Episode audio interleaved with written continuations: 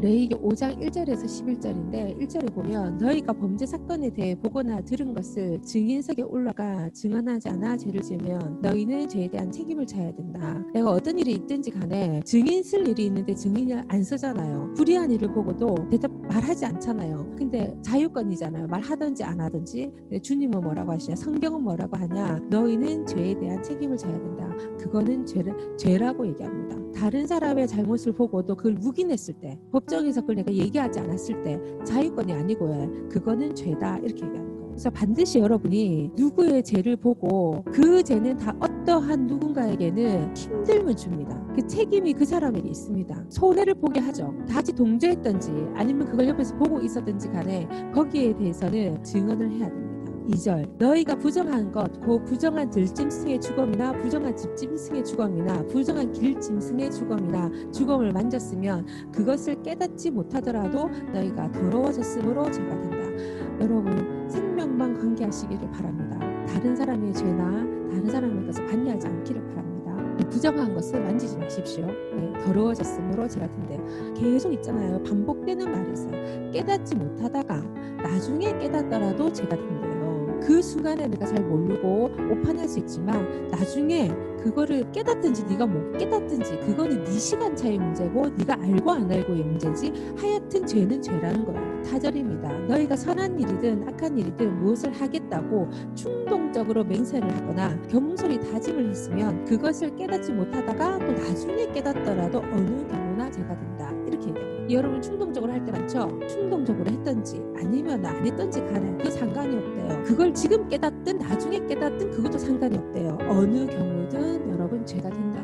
그래서 성경은요 책임에 대해서 굉장히 크게 묻습니다. 5, 6절입니다. 너에게 이런 죄가 있거든 그 지은 죄를 즉시 고백하고 너희 지은 죄에 대한 벌로 가축대에 앙커 어린 양이나 암염소 한 마리를 속죄 제물로 가져와 하나님께 바쳐야 한다. 이와 같이 제사장이 너희 죄를 위해 속죄해야 한다. 이랬습니다.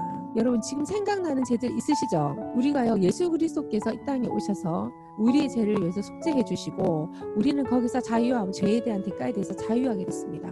그 사실 하나 가지고 우리가 회개의 사건을 잃어버린다면 큰일 나요. 이제 제사가 없어졌으므로 우리는 회개를 열심히 하지 않아도 우리는 그냥 그 사실을 아는 것만으로도 죄에서 해방됐다. 아닙니다. 여러분이 반드시 여러분이 죄를 고백하는 시간들을 가지셔야 되고 그 죄를 번제하는 시간들을 가지셔야 돼요. 내가 깨닫든지 아니면은 못 깨닫고 나중에 깨닫든지 상관없다 그랬죠. 죄는 죄인 겁니다. 근데 깨닫게 되는 게 은혜예요. 모르면 그 장 지나가서 그 죄에 대한 대가에 나는 묶여 있겠죠. 우리가 예수 그리스도를 통해서 죄의 멍에를 벗었습니다. 얼마나 감사합니까? 그리고 그 죄의 멍에에서 벗어나는 길도 가르쳐 줬습니다. 근데 내가 교회에 다니기 때문에 내가 예수님을 알기 때문에 또 나는 이렇게 해서 이 법이 이렇게 되면 내가 죄에서 해방될 수 있어. 이것을 안다는 것 때문에 내가 거기서 벗어났다라고 착각하면 큰일 난다는 거죠. 반드시 우리는 이 구약의 제사법이요. 지금 회개 로 대체됐을 뿐이지 우리는 하나님 앞에 내 죄를 반드시 해결하는 이런 시간들을 가지셔야 돼요. 하나님의 번제를 드리는 행위를 하시는지 화목제사에 대한 어떤 하나님과 시간을 가지시는지 아니면 일주일에 몇 번이나 그런 시간을 가지시는지 저는 좀 궁금합니다. 여러분의 죄에 대한 깊은 통찰은 있으신지 그 부끄러움은 있으신지 그냥 세상 사람과 똑같이 우리가 살아가고 있지는 않은지 그래서 크리스천의 삶들은 좀 세상에 사는 사람들과의 삶은 좀 달라야 돼요. 우리의 자유함과 우리의 행복함과 우리의 마음의 기쁨은 좀 달라야 됩니다. 어떻게 달라야 됩니까? 다른 곳으로 여러분의 평화가 오면 안 되고요. 그거는 도둑한 데서 문을 들어와야지. 옆으로 담을 넘어 들어오는 것은 그거는 도둑이다 이렇게 얘기하셨잖아요. 그래서 여러분의 모든 영유권의 이 모든 소유권은 누가 가지고 계시냐면 예수 그리스도가 가지고 계십니다. 그래서 우리가 다른 방법으로 무언가가 우리 마음을 채운다든지 다른 방법으로 내가 비전을 갖는다든지 이런 거는 사실은 그는 불법한 겁니다. 그리스도 안에서는. 오로지 예수님의 피 보혈 안에서 여러분이 자유하시기를 바랍니다. 그러려면 방법이 딱 하나죠. 주님 앞에 가서 제사를 드려야 됩니다. 주님 앞에 번제를 드려야 되는 거예요. 주님 앞에 화목제를 드려야 돼요. 이게 그냥 예수님의 십자양이 되셔서 한 번에 그냥 십자가를 지심으로 끝났다고 해서 그 마음의 무게까지 끝나서는 안 됩니다. 그러면요 점점점 예수님과 멀어져요. 여러분 점점점 멀어집니다. 저는 그럴 바에는 차라리 제가 좀 고통스러운 게 좀 나을 것 같아요. 예수님과 멀어지는 그런 단계에 가는 것보다는 차라리 내가 좀 고통스러우면서 주님을 만나는 게 훨씬 나을 것 같아요. 오늘도 이제 우리는 주의 움직이는 교회, 제가 찬양하면서 가슴이 너무 많이 아팠습니다. 그리고 하나님께 너무 나의 잘못에 대해서 고백하게 되고, 왜 나는 이 나라에 대해서 이렇게 책임감 없는 20대와 30대와 40대를 보냈는지 너무 막 가슴이 아팠습니다. 그리고 하나님이 내게 주신 너무나도 많은 깨달음들이 있었는데 그 실천하지 못한 부분에 대해서 너무 많이 회개했습니다. 이미 늦었지만 지금이라도 우리가 다시 마음을 합해서 이 나라를 다시 주님의 나라로, 하나님의 법을 통하는 그 나라로 다시 우리가 회복하기를 바랍니다. 그리고 오늘 선교사님들에게도 너무 죄송해서 자기의 삶을 다 바치고 자기의 영육훈을 이 땅에 다 이렇게 쏟아주고 가셨는데 그것을 너무 쉽게 받았기 때문에 지키지 못하는 이런 부분들이 너무 가슴이 좀 많이 아픕니다. 근데 이제 저희들이 희망을 가져야 되는 부분은 우리가 그 암울했던 일제시대도 뚫고 나왔다는 거죠. 그 시대도, 이 힘든 시대도 다음 세대를 키웠던 우리의 선배님들이 계셨고 너무나도 훌륭한 분들이 계셨습니다. 네, 그래서 지금도 하나님께서 우리에게 이 어려움을 통해서 너희들도 그런 마음을 가질 수 있다, 이런 아주 깊은 통해를 통해서 우리의 자녀들을 그렇게 만들 수 있다라고 이렇게 말씀해 주셔서 저는 너무 감사했습니다. 저희들이 이런 번제와 이런 화목제들을 하나님 앞에 들으셔야 돼요. 예수님은 속죄 양으로 우리에게 오셨습니다. 근데 번제와 화목제에 대해서 좀 알고 싶으시죠? 번제와 화목제는 번제 위에 화목제물을 올려서 같이 이렇게 태워드렸습니다. 번제와 화목제물을 같이 드리는 거예요. 같이 드리는 건데 이게 뭐냐면 나의 모든 소유권이 주님께 있다는 거예요. 내 마음에 일어나는 모든 일들도 주님께 있다는 겁니다.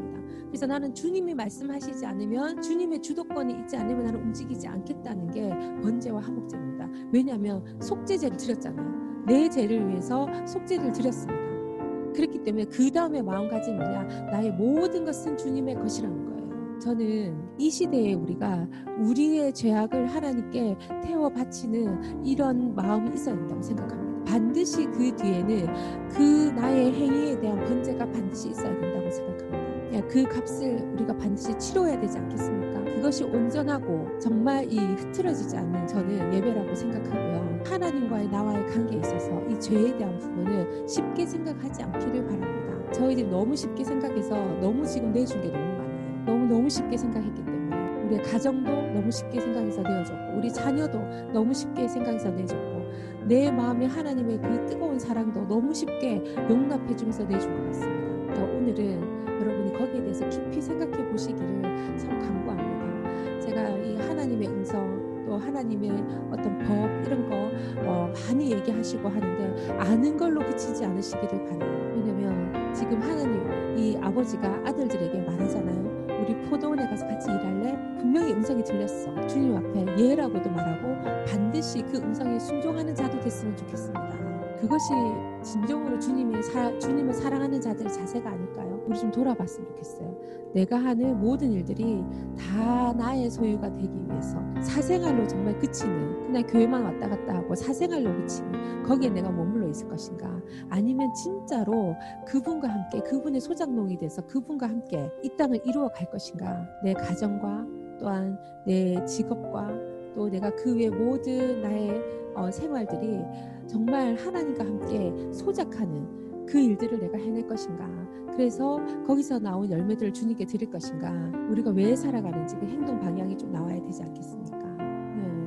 그러면 하나님께서 한 고을 맡은 자에게 두 고을, 두 고을 맡은 자에게 세 고을, 세 고을 맡은 자에게 열 고을을 주신다고 하셨잖아요. 네, 그 문화 얘기에 나오는데 열 고을을 주신다고 했는데 왜? 그가 잘 소장했기에 소장을 잘했기 때문에 더 많은 거 소장할 수 있는 능력과 힘을 주시는 거예요. 그리고 영토를 주시는 겁니다. 근데 제가 늘 하늘 아래 공무원이 되자 이 얘기를 말씀을 드리잖아요. 하나님 앞에 참으로 여러분들이 훌륭한 소장님들 되시기를 바랍니다. 그분을 섬기는 거예요. 왕의 밑에 있는 거예요. 기독교는 민주주의가 아니라고 제가 몇 번 말씀드렸죠. 예, 선하신 왕, 그분의 통치 아래 있는 겁니다. 그래서 그분의 통치가 여러분의 삶 곳곳에 임하기를 바랍니다.